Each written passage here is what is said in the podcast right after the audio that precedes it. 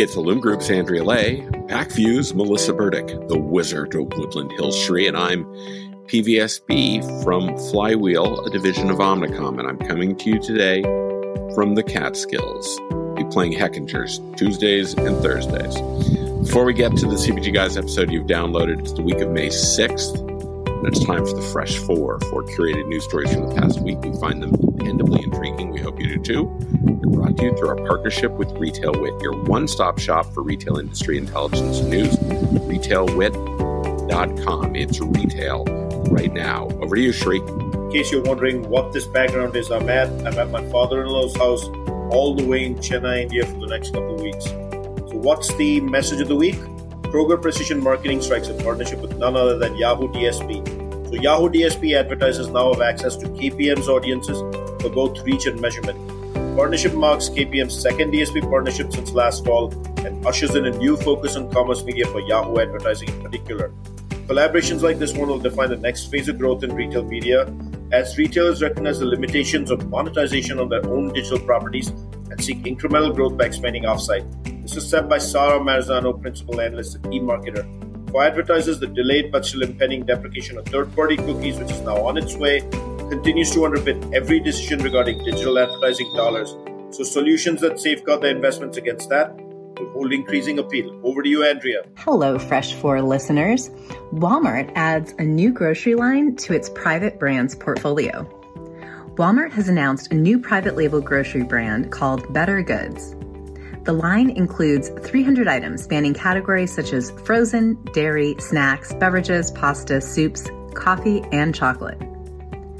With most items priced under $5, Better Goods focuses on three key components culinary experiences, plant based, and made without. The retailer said Better Goods marks not only its largest private food brand launch in two decades, but also its fastest grocery brand brought to market. Over to you, Melissa. Thanks, Andrea. Uh, so, Save Mart companies roll out in store retail media network. It's, it's not enough that we have online. Now we're moving to in store retail media networks. The Save Mart companies plans to roll out In Store Connect, an in store retail media network powered by Quad Graphics Inc. To start, 16 of the grocery company stores will have digital screens, kiosks, end caps, shelf screens, and vertical banners throughout, allowing CPG partners to showcase promotions, product information, and recommendations to shoppers. The program will eventually roll out to all the Save Mart companies, approximately 200 stores. This is Save Mart's latest retail media effort, coming almost a year after a launch of its own retail media network. Over to you, Peter. Thanks, Melissa. Rite Aid expands Uber Eats partnership for alcohol delivery in eight states. Nearly a thousand Rite Aid stores will now offer alcohol delivery via retailers' expanded partnership with Uber Eats. Customers of legal drinking age can get delivery from select stores in California, Idaho, Michigan, New York, Ohio, Oregon, Virginia, and Washington. Quote, our collaboration and trusted partnership with Uber Eats underscores our commitment to meet the evolving needs of our customers and providing a seamless digital shopping experience that complements their busy lives, unquote, said Jeanniey Walden, Senior Vice President and Chief Marketing Officer at Rite Aid, the U.S.'s third largest pharmacy retailer. That's it for the Fresh Four. Now, on to the CPG Guys episode that you've downloaded. Sri, I'm really excited about the return of in person events, including the most important one in our industry. Of course, I'm talking about Grocery Shop, which is coming up September 19th to the 22nd in Las Vegas. You bet, Peter. It's a great CPG grocery event. Just hit 100 speakers, executives from some of the most iconic retailers and brands Kroger, Procter & Gamble, Walmart, Albertsons, PepsiCo, and a whole bunch of others, Peter. Yeah, and what I like is there'll be tons of networking opportunities on site as well. Should be a great time. I'm going to be there as well as our Fresh Four partners. So come on and hang out with us. That's awesome, Peter. I hope you'll make the most of it. But, you know, for those who want to learn more about the event, you can find it on Grocery Shop's website, and that's easy www.groceryshop.com. Again, www.groceryshop.com as it's spelled.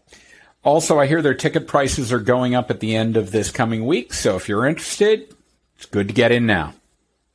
Grocery Shop, man, an event to be at. Welcome to another episode of the CPG Guys podcast. our co hosts, Sri Rajagopalan and Peter V.S. Bond, explore how brands and retailers engage with consumers online, in store, and everywhere in between. And now, here are Sri and Peter. Hello, everyone, and welcome to the CPG Guys podcast. I'm PVSB, aka the Loyalty CPG Guy. My subject matter expertise revolves around brand loyalty, CRM, retail, customer data, and insights. And my co-host, well, he's the growth-oriented CPG guy. He's an expert at branding, direct to consumer, unified commerce, retail media, and marketplaces. Join me in welcoming the man known by one name, but who wears many hats. He's Sri. Sri, how are you today? Doing awesome. How kind of, kind of you. You call me the growth guy. I'm honored. You are the growth guy, man. Making me blush publicly. Um, to, I, you know, it, it, we're trying to find love in our relationship, Sri. No more of this back and forth East Coast, West Coast Tea Party battle that we've had going on. All right. So that means I have to reciprocate that love back to you. So we'll have to figure out a way. You can do a hip hop song a little later because you are the master of hip hop in addition to being. Don't tempt me. Don't tempt me. I know. I know. I know.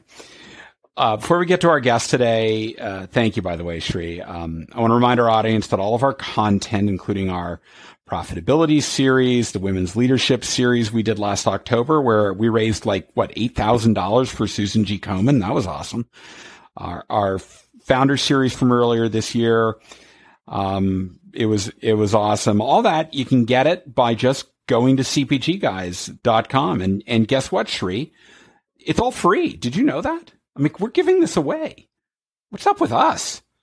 I, I don't know. It's a little crazy. But in any event, the best way also to keep up with everything we're doing and all the content we're publishing is just go to LinkedIn and search for the CPG guys go into the search bar, do it. And when you get to our page in the upper left hand corner, just click the follow button and you will then be privy to all of the new episodes we publish there, some of the things we celebrate, indus- interesting information and articles. It's all there. And again, it's all free. So please do that. Uh, and follow us on on LinkedIn. We already have over six thousand people who have who've decided to follow us in the last year, and that's all organically sourced. So I think that means they kind of like what we're doing, Sri. Maybe not, but I think they do. In any event, um, so let's get to why we're here today. If you follow me on LinkedIn, you know that back in May, I made a change in my other day job, uh, and I joined Fetch Rewards. Now, you may, may remember last year that we had on our show uh, a fellow named Pat Burke, who's the chief revenue officer, uh, and he joined us for an episode. And I was so intrigued by Fetch's business model that when Pat came to me with an opportunity to join the Fetch team, I, I literally jumped at the chance. I'm thinking of that dog leaping and like, yeah, I jumped at that. In any event, um, Fetch has a very interesting origin story. And you may be aware that earlier this year, very recently, they there was some announcement that they closed uh, a Series D financing. It was led by SoftBank, which is the largest venture capital firm in the world. Um, it's reported to be in excess of $200 million. Uh, Sri and I thought it would be good to dig into, again, a dog reference, dig into this fascinating story. Um, I know it's an inside, it's a, it's an inside joke, but we love it in any event. Um, so who better to tell the origin story than the co-founder and CEO of Fetch Rewards himself? Uh, and he's coming to us from Boston, where he and his fiance just relocated from Wisconsin. Uh, so please join Sri and me in welcoming to the podcast Wes Schroll. Wes, how are you doing? Oh, doing great. Right before a long weekend that we're filming this and thrilled to be here. So thanks for having me, guys. Oh, that's awesome. Thanks. And uh, hold on, Peter. This episode will be incomplete without me asking Wes, where's the housewarming party and when? Our guests would love to come by. Coming up. best time in Boston is during the fall when everyone is uh, getting ready for Halloween. So I think we're going to time it up with that because we got to figure out how to bring our house to the New England lean into Halloween. So probably a good time to do it then. It's funny. I thought the best time in Boston is when they when the the Sox sweep the Yankees, but maybe maybe I'm thinking of a different time. Sorry. See, Sri, I couldn't I couldn't keep it together. I couldn't stay on the nice side. I just he, he started decently. He says I'm a decent guy. He says no more East Coast West Coast wars, and then he's referring to the Yankees. And now I'm sitting here in LA. I'm going to have to have this conversation about the Dodgers and how he started this whole year with they're going to win the World Series lead. And what position are you guys in exactly in the league? We're half a game back in the NL West, baby. Oh, we are half a game back. Have you heard? Do you know what the definition of the word back means? Anyhow, what I know is right now, if we ended the season, we're going to the playoffs because we we've got the wild card. See, this is what it's like, Wes. We we bicker like an old married couple. In any event, all right. So um, we're going to put in the liner notes of the podcast a link to fetchrewards.com and obviously Wes's profile. Before we get into the questions, um, Wes, can you just give us a very brief overview at 30,000 feet of what, what Fetch Rewards is? Yeah, so Fetch Rewards is a completely free mobile application for anyone across the US right now to be able to use. And all you have to do to participate in it is take pictures or connect your email or Amazon account, and we'll pull in all transactions. So anytime you have a receipt, uh, go ahead and enter it in. We will reward you every time you do that. And then we are partnered with hundreds of brands that will actually reward you with even more fetch points every time you buy them from anywhere across the country. You can turn around and use those points on hundreds of different things. Think gift cards to enter into sweepstakes for one of a kind prizes, or you can even donate them to charity. Really, whatever you want, you can use them for. And we will store all of those receipts for you. So you have a digital copy. You can feel good throwing away that receipt that is otherwise probably sitting in your wallet or some uh, cabinet at home. And you can feel like you actually got something for, for it as well. So at the highest level, that's what we do. That is a great synopsis. Thank you. So let's launch into the questions that Sri and I put together. Uh, they kind of build upon what you've just talked about. So, as a young man growing up in the Boston area, logically, you decided that you would head to the American heartland for college and ended up matriculating at the University of Wisconsin in Madison. Go Badgers. Go Badgers. Big Ten. They have a problem with that math. But anyhow, um, I'm not going to ask you to explain why the Big Ten is no longer descriptive of the actual number of member institutions. Um, I don't think they count that well. Maybe math is not the core curriculum in Big Ten, but but in any event, just a joke, Big Ten fans. I know I have a lot of Ohio State fans listening to this podcast. I'm just busting on you. Um, can you take the story from here and tell us how the idea that uh, transformed into Fetch actually came to be? Yeah, absolutely. So while I was going to school as a Badger, in between my freshman and sophomore year, I had been living in a dormitory my freshman year, being fed every meal directly from the, the cafeteria and really just doing all my shopping at the local bookstore. Very insulated experience. And during my sophomore year, I moved into the pr- primarily sophomore slums, as they would call it, into an apartment by myself. Uh, and, for the first time ever, I was actually having to go grocery shopping. I was doing all the shopping for the first time ever. Um, and, and, as I was going through that experience, I always thought it was strange that no matter whether it was a brand that I was buying or a retailer that I was going to, even the flights that I was taking home back to Massachusetts, every single group was telling me how much they valued me as a cu- customer. And in return, here were all the hoops I could jump through to, in order to get rewarded for my loyalty to them. And that just felt very backwards. Um, call, call me selfish. I figured, why isn't there a solution that is fun and easy for my, for me to use, and that brands and retailers will come and reward me on, and have a centralized place to be able to do that? So, being a probably overly ambitious 19 year old, I decided to drop out of college after my sophomore year and try to go tackle a $2 trillion a year industry, uh, not knowing what could possibly go wrong. You know, I'm thinking Wisconsin, I'm thinking of Ron Dayne. Were you all in the same graduating class by any chance, Wes? No, it wasn't in his class. Ron Dayne. I'm just kidding, Wes. So, yeah, so you drop out of college.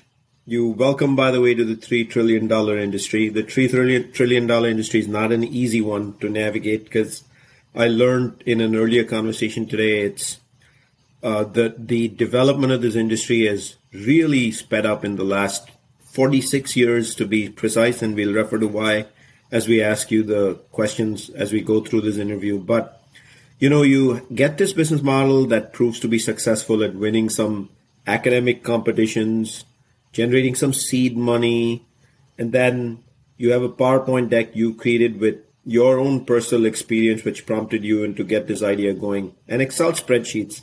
How do you take all of this tackle the $3 trillion industry and make it a business model that actually makes some sense and uh, i can't imagine being in college trying to do it even those two years could have been easy. So how did you bring all this together so you can be happy in life too? Yeah, my I think my sophomore year was probably the most filled my schedule has ever been as I was trying to still do my full time classes and at the same time trying to create that PowerPoint, create the Excel, learn about an industry and how it functions. Because, while from a consumer's perspective, it may seem easy enough. You walk into a store and there's products on the shelf the long journey that they take from being made all the way to those shelves and all the steps that they take in between uh, w- would shock most people. And the during my sophomore year, I was really just focused on just starting to peel back the onion, just trying to learn and wrap my arms around all the different constituents that play in that life cycle between a product being developed all the way to me actually getting the chance to consume it. And throughout that, I started to put together this this presentation that that was audacious to put the consumer right at the center and say, okay, let's think about this selfishly of how do we create the best customer experience, and then convince different com- uh, parties along the way to then participate the the the two things that we knew we were going to have to solve right away were you need enough households and enough eyeballs for it to be worthwhile for anyone to want to participate. I think that's uh, ground uh, or, or uh, th- those are the basic stakes that almost any company is going to face. But the second piece that we really needed to understand was as much data as we could on those actual consumers. Because it's one thing to have all the eyeballs, but it's another thing to actually be able to understand who they are, what they like to purchase everywhere across the way that confirmation of purchase is what will also give you the ability to then reward them with monetary value for taking certain behaviors and confirming they took those behaviors. So I distilled it all down to a simple PowerPoint uh, that that kind of had that consumer at the simple at the center, had their phone, uh, and then a poof magic bubble that then connected them over for their purchases. That poof magic was confirming the purchase. That was very difficult to do.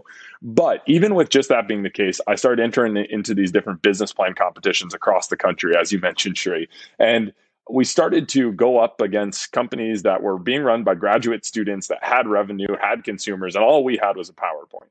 And yet we still came out winning the vast majority of these programs. And as a 19 year old, we won $180,000 in cash. We got office space, we had free lawyers, all because the idea was so simple and so powerful that the judges could just sit there and say, I get that. Yes, I don't like having to pull out their keychain, all of the different loyalty cards on them. It was just such a simple concept that almost anyone could get it. And the idea that you could utilize the power of this supercomputer that everyone had in their pocket to get that data was something that was the big unlock for us. So we, we got enough to be able to convince the business case, hire our first team the summer after my sophomore year. And then we just started to get out there and tackle the problem. That poof magic, we just started to work on technology and say, okay, what are the different ways you could solve this? What if we partnered with the retailers and actually integrated into the point of sale system? We actually did that. We did that for a couple of years. Uh, the problem was there's so many different point of sale systems out there. They're immensely complex. They're ever changing. And sometimes retailers can move slow when it talk when you talk about the core technology that all the dollars of their business flow through. So rightfully so, they move slow. So it was taking too long, but it was giving us, you know, great learnings because we were in those stores, we were working directly with customers with very early iterations of this technology. And we could see the massive unlocks that would happen when you had access to that purchasing data because you could work with these um, these great brands who would want to deliver their message to the consumer and influence that final purchase because it just doesn't exist in the physical world. So we just kept working on it. And, you know, eventually four, four, a little over four and a half years ago, we stumbled onto building a technology that could read receipts in real time and pull off all the necessary information that you would need so that a consumer just takes one simple action after they're done shopping we would pull in that information and then be able to truly arbitrage what items they bought, what brands they would care about, and run the entire system. So that was a bit of that journey from the original all the way to the first launch. Do you see, Peter? I've always told you there's magic in PowerPoint, and look at Wes's old story. He said PowerPoint, poof, and here we are. I that maybe I used Harvard graphics and that's probably why I didn't come up with something like this, Sri. I don't, I don't know. Maybe it's, it could be. Net. My tools, Peter, were Lotus, DBase, and WordStar. Okay. There you go. Now Wes is going to have to Google what Lotus, DBase, and WordStar are. Uh, what, what is that? I know uh, we're showing our, our, our extreme age, Sri, in any event. So, so Wes, fetch rewards. How dare you, Peter? It's called experience, not age. So Wes, Fetch's model is predicated upon, as you said, rewarding consumers for buying brands they love. Um, the next order of business after you built the platform and this capability to scan and capture transactions and, and decipher them. The next order of business is going to be to actually find brands who want to help fund the customer loyalty journey. So would love to know how you went about landing that first big brand client who proved to be the, you know, the, the, the unlock that helped fetch grow and what were some of the kind of the key differentiators between the way the industry had been dealing with this previously, notably around like digital coupons or, or rebate programs or even more, even more analog systems like FSIs. Like how did, how did Fetch's user experience involve substantially less friction? So I think the the the first reason that we stumbled onto solving a different problem than I think what traditional coupons were solving was that we were just coming at it very selfishly. We we as a consumer base, like me as a, a literal user of the application, didn't want to have to go through and watch videos or take surveys or unlock certain offers and then have to plan out which specific retailer I was going to go to to do all of those things. Um, which for me, when I was out there using other solutions, looking at the weekly, you know, newspaper that was coming out, it was just a lot of work. Um, and the thought process that we had was, well, what if we thought about ROI in a different way? And what if we talked about brand with our brands ROI in a different way, where we extended the horizon that we were thinking about the impact we were going to create through this technology? And instead of just looking at, well, what impact could you drive for me this week? And were we able to create a bump in the sales this week not caring about what happens afterwards we got these initial brands to think about a longer time horizon of well if we could start to build this relationship with a consumer maybe they don't shift their purchasing right away but over the course of weeks or months or even you know years we would be able to shift and quantify the lifetime value of a consumer and then invest accordingly in a way that we were really confident was driving a sustainable ROI. So a couple things were different in the model that we approached. We approached it with a category exclusive uh, nature to it right when we launched. So when we were out with Unilever or with Molson Coors as two of our earliest partners, one of the things that got them really excited was being on the bleeding edge of something that they were going to be able to uniquely offer to their consumers that their competitors wouldn't be able to, and it unlocked their thinking to think longer term because it'd normally be hard to help us scale a business that Molson Coors is promoting one week and then Anheuser-Busch is the very next week to the same customers, eroding all the work that they just did. Of course, they don't want to help that grow. But when we shifted that perspective and said, hey, exclusivity is okay, they started to lean in. And from a user perspective, we thought if we got enough brands on board and covered enough categories, we could almost guarantee that we were always going to be rewarding an, aver- an average household for some of the brands that they buy. And then over time, we could introduce them to other brands in categories that we saw that they were buying that they could switch to that would earn them incrementally more points. So we approached it as a coalition, something that was bigger than any one CPG out there, so that we could deliver an experience that was actually going to be sticky for the consumer and get them to want to participate and submit enough transactions so that we could truly understand who that household was and measure that shift over time. Love it, Wes. Love it. So, you know, clearly you're evolving and you're building up this business model as you're learning from the industry as well as partnering with the industry.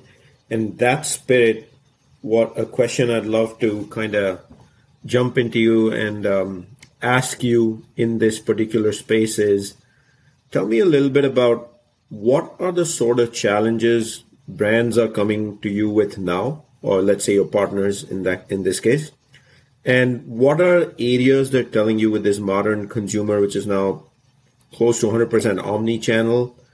Uh, really, what are the challenges for brands? And then, with those challenges, why fetch versus somebody else?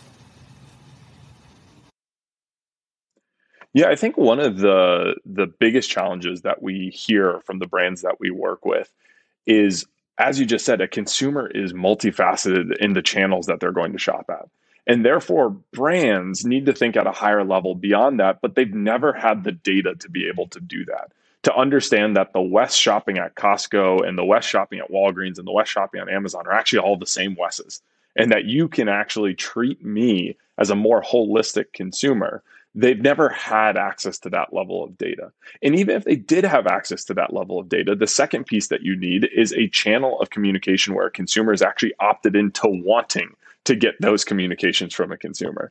So that's what we think we were uniquely positioned to come in and do with our technology that made it so easy to submit those transactions with the promise to the consumer of, hey, you'll get rewarded every time you are sharing this data and you will get incrementally more. The more receipts you submit, the more offers we can find for you because we can connect you with more brands.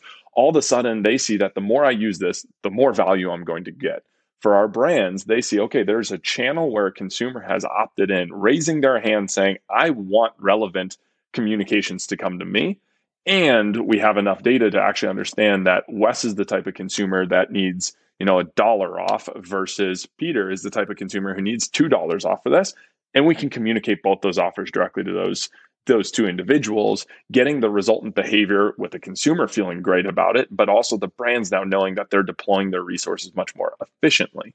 And then the data actually starts to come out afterwards. So, in the traditional brand methodology, because most of the sales still take place in the physical world, the way that they have to think about marketing is still going after segments. So I believe that my my new product of this new shampoo that I'm rolling out is going to really target, you know, females age 32 to 36. And then they'll go and buy media off of that one assumption that that's going to be who who goes and buys it that that's a very inefficient method versus being able to look at people's actual trans- transactions and see no for color strengthening shampoo well yes that is one of the demographics. There's actually an, also an up and coming one of age 20 28 for through 30 males who are using it for some reason right? Like you you just don't know what this allows you to do is take out the having to guess using more imprecise methodologies like demographics and instead change that out for true behavioral data and then be able to target those consumers and roll it out just like you would on a Facebook where you where on Facebook you're often just saying retarget lookalike markets that this commercial played really well for. And then it takes the system takes over using its data and, and starting to spread that message. That's super efficient. You can't do that for the vast majority of where these brand sales are taking. So I think that was the, the a lot of the big problem that we're hearing from all of our brands and that we're helping them to solve. We can quantify the LTV of all those consumers. We can connect them with the right ones in an environment that is an opted in data rich environment. So therefore they can feel really comfortable on, hey, when I invest X, I get Y. Um, and it's agnostic across the different channels um, so that they can actually then really be able to measure that and potentially even lean in with certain retail partners to amplify it further. Wes, your comment on the obsolescence of demographics to target offers is spot on. I mean, when I think about income, income is an indicator of a capacity to buy, not a propensity to buy. Uh, and when you understand that and you have big data to do it, uh, you can deliver much more relevant offers to exactly the right people. So this pandemic driven explosion in, in unified commerce brands are increasingly ravenous when it comes to 1P data because they're, if they don't have their own direct to consumer platforms, right, they're going to rely on pure play and omni-channel retailers to sell their products. And that means that 1P insights, uh, for attribution are more often than not, they're just not forthcoming, right? So how does Fetch help brands satisfy their need for purchase attribution data points to fuel CRM, digital marketing and innovation? I think so many of the brands are thinking in the exact right space that 1P data is really important. And there's a lot of great investments being made to build out their, you know, email databases or things like that to to really, you know, achieve the scale that they want to get to. I think, though, very quickly they're going to come to find that just having that email address is completely different than actually having a communication channel that someone is opening and engaging with uh, on a ongoing basis.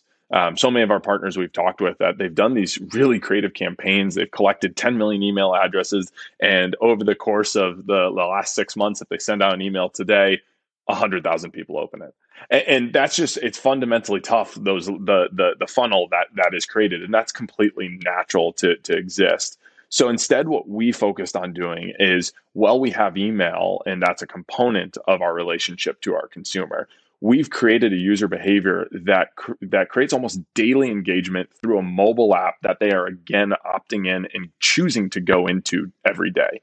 Our average user is submitting over 25 receipts per month which is almost one a day and, and, that gives us so many different touch points to actually communicate for on behalf of all our different brand partners the messaging that they want to get and amplify a campaign that they may do nationally or through their own direct email campaigns amplify it to a much larger audience.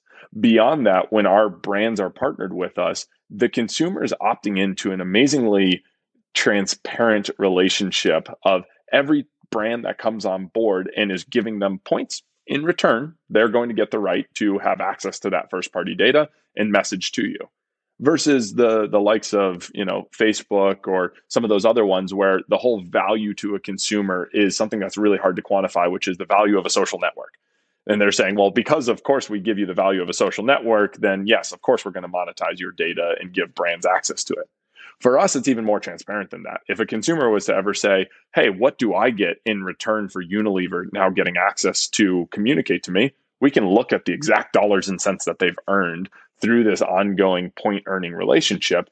And we almost never get that question because of that transparent approach. It's a true opt in uh, throughout all the different channels. And therefore, they actually welcome the engagement with all of our brand partners. Um, and we can make sure, too, like Huggies, who's an amazing partner of ours, and while I love them, might not make sense to go to one of our brand new customers who clearly doesn't have a baby doesn't make sense to to have that. Instead, we can direct Huggies over to the people we know have babies and are therefore this me- message is very relevant, and those those consumers welcome it because they know they're going to get rewarded for that relationship. So, Wes, I want to uh, continue to talk about your evolution of your business model. I mean, clearly, brand loyalty was what your anchor was right up front, at least from a value proposition for brands But I've heard recently that there may be a partnership with the Albertsons companies, and that partnership is supposed to be different from just basic brand loyalty and the growth of brand loyalty. So, could you actually decompose what that partnership with Albertsons is from a retail perspective, and whether this actually, you know, not whether, how is this changing the value proposition for brands? Like, what's new in the mix now, at least for Albertsons?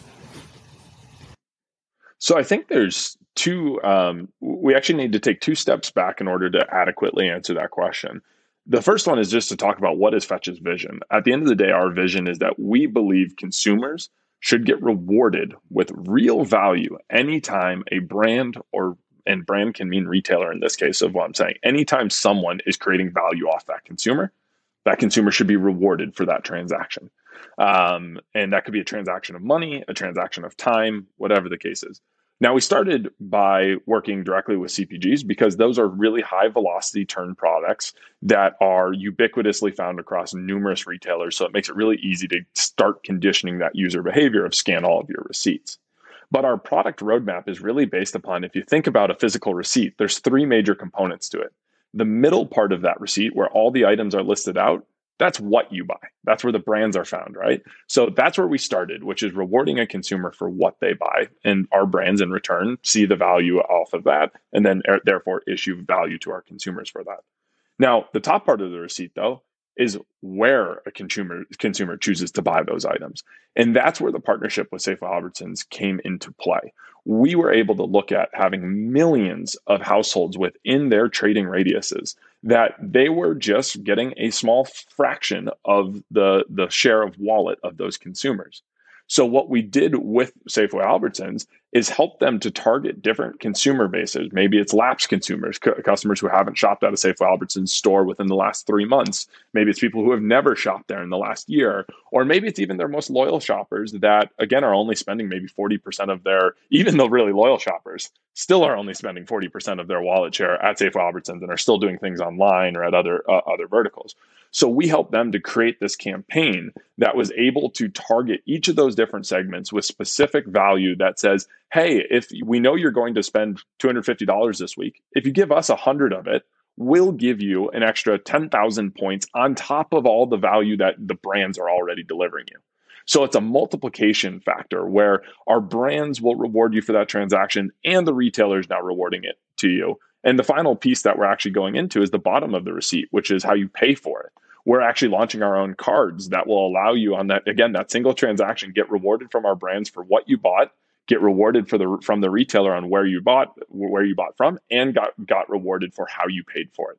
So we think that's the holy trinity where you can unlock being rewarded on a single transaction from all participating parties who are all generating incremental value out of it. And now the consumer is getting rewarded at a level never before seen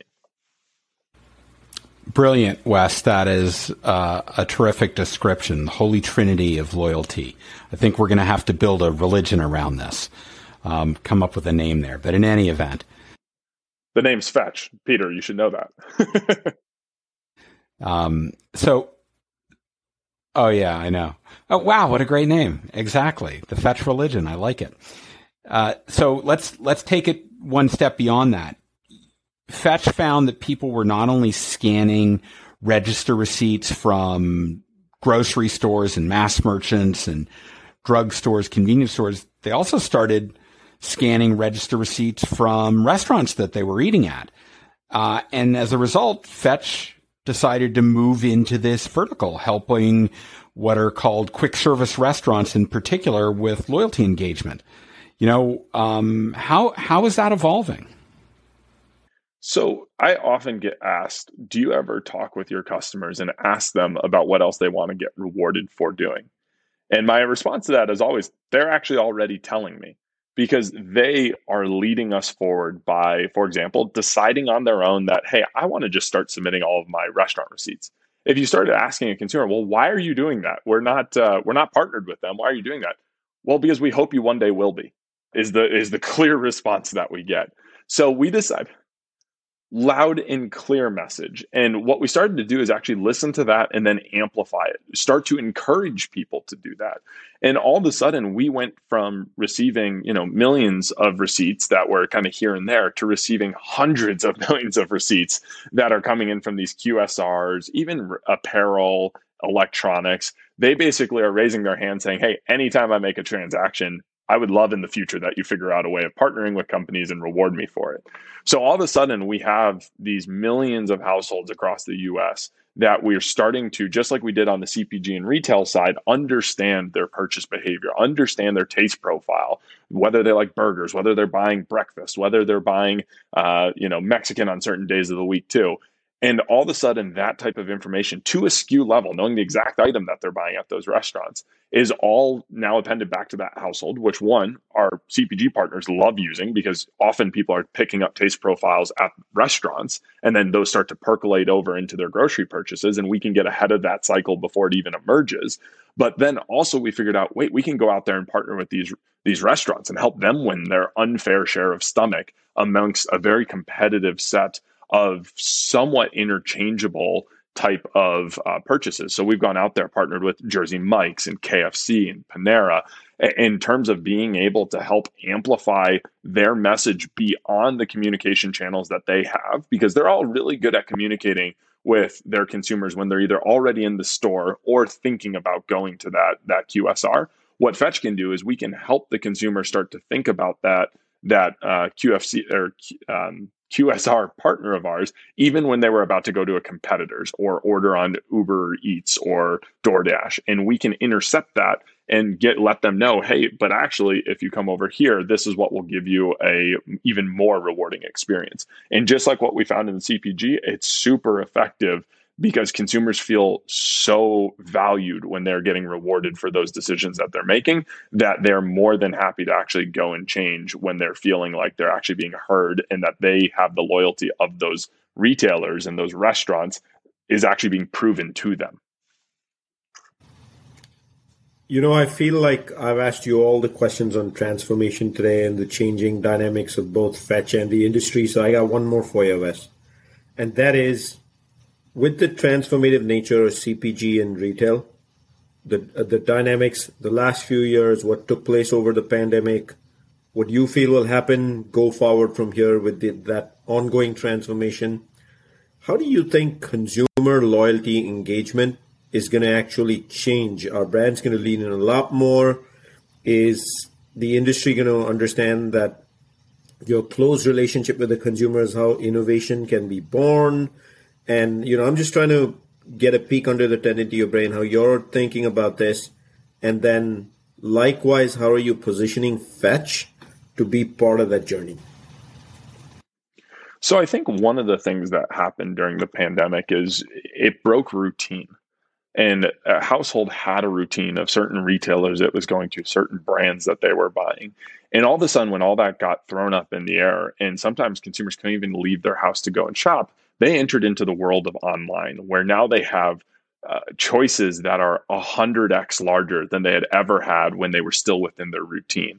On the retail side, they had more choices to get delivered from without having to think about driving across town. Restaurants, they had more choices too because everyone started to deliver. They all had their menus online and optimized. But even on the brand side, they had more choices where they walked into the store and maybe their favorite brand was sold out that week and instead they tried a new one. So all of a sudden you had this massive disruption that I think will continue to carry forward where consumers now realize there is a lot more choice out there. They're they're more willing to try different things. And I think what they also leaned into were brands that are willing to prove their loyalty to them as a consumer are the ones that they will give undying loyalty moving forward to. I think we saw that the brands that stepped up and did right by their consumers are all of a sudden the ones who are taking off, who, who put short term profits aside and thought about the longer term, like what do they stand for? What is this, you know, what, what is that relationship to the consumer means? And how do they prove that their brand stands that to each of those consumers? I think that will all of a sudden become demanded by consumers. And they have a platform to be able to have their voice heard. I mean, we did a test where we actually looked at um, consumers, we, there was a certain brand we wanted to get onto our platform. So we went into our database and we saw, okay, here's a million people who bought from that category and from that brand within the last week. And we said, hey, go tweet at them and tell them that you want to earn fetch points every time they buy one of your product. And that brand, we completely swamped their page over the weekend. We got them more mentions. We had them trending on Twitter than they had gotten in an entire year. And what that is, is that's power of the people. That is their ability to voice what they want. And through a channel like Fetch, you can just amplify it and direct it. So to your question of will innovation continue to be, you know, driven from this new relationship? Absolutely.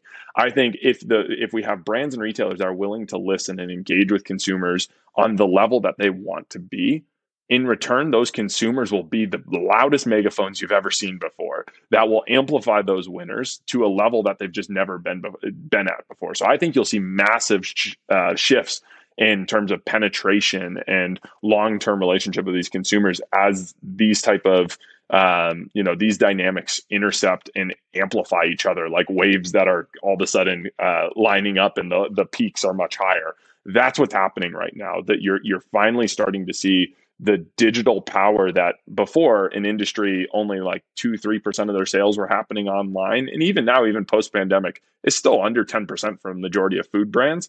But all of a sudden the other 90% is being digitized through things like fetch.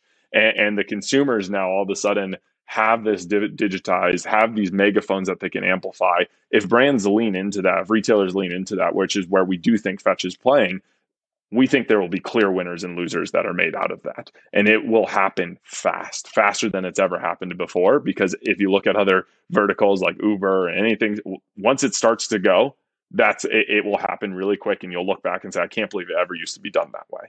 And I think again that that's the power change of having concepts of LTV, having the data to, to actually quantify it, and having channels where consumers have opted in, asking for those communications and that value exchange um, it will just those will be the highways that will speed up change within this industry. And i think it's going to be a super exciting time. We're, th- we're thrilled at the time that we're we're in the space. And you know i think our, a lot of our partners are opening their eyes and excited to lean into it as well.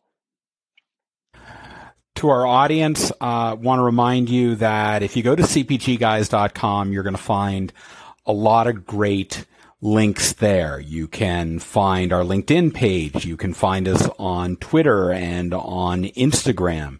You can find Sri and me on LinkedIn. Uh, and you can even find a list of the podcasts that Sri and I listen to when we're not listening to ourselves talk all the time. Um, but in any event, just go to cpgguys.com and make sure to follow us at least on LinkedIn. And thanks to everyone who is already doing that because we've built a really powerful community and we want everybody listening to this podcast to be able to experience the community as best as possible. Wes, thanks for taking the time to come on today, particularly on a long weekend when you're unpacking, getting settled in your new Boston residence, uh, to come on the podcast and tell us about your journey. We really appreciate that thank you so much for having me. It's it's an absolute honor as you guys have continued to take off uh, and, and, are now everywhere on my feed. I'm so excited to be a part of that now. Yeah, and I know we we we've got a we gave you a CPG guys T-shirt during my last visit to Chicago. Hopefully, uh, hopefully that makes the rotation too. But uh, we're we're glad and. Uh, I figure after all the bling you're giving me, the least I can do is give you give you some the other direction. I think my fiance is sick of me only wearing shirts that have logos on them at this point, but thank you for yet another.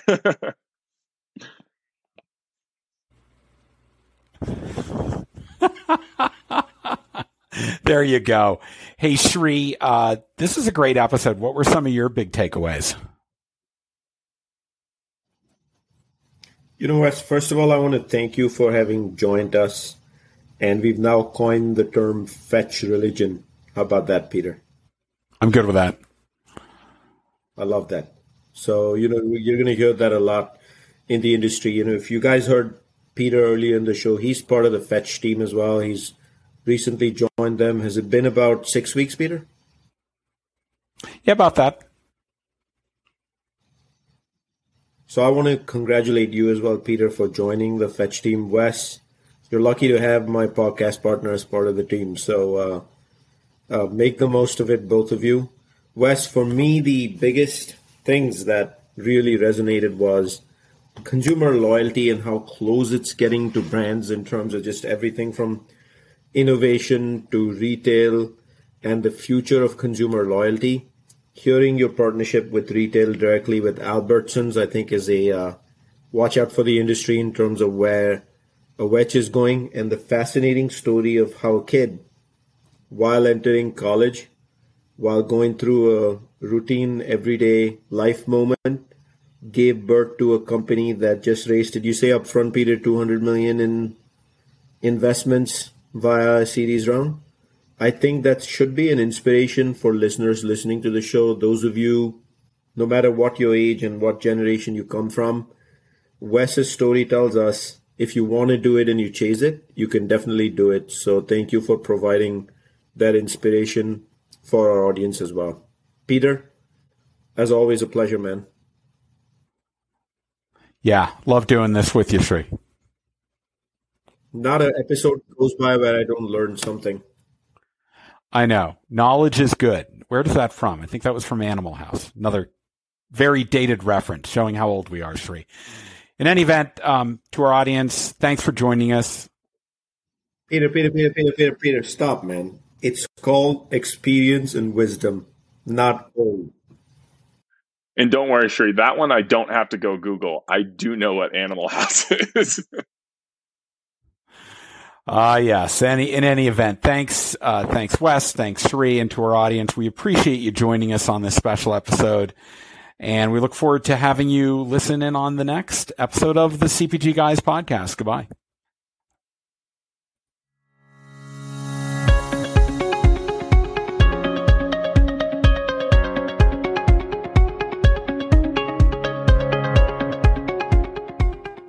The content in this podcast episode is provided for general informational purposes only. By listening to our episode, you understand that no information contained in this episode should be construed as advice from CPG Guys LLC or the individual author, hosts, or guests, nor is it intended to be a substitute for research on any subject matter. Reference to any specific product or entity does not constitute an endorsement or recommendation by CPG Guys LLC. The views expressed by guests are their own and their appearance on the program does not imply an endorsement of them or any entity they represent. The views expressed by CPG Guys LLC do not represent the views of their employers or the entity they represent. CPG Guys LLC expressly disclaims any and all liability or responsibility for any direct, indirect, incidental, special, consequential, or other damages arising out of any individual's use of, reference to, or inability to use this podcast or the information we present in this podcast.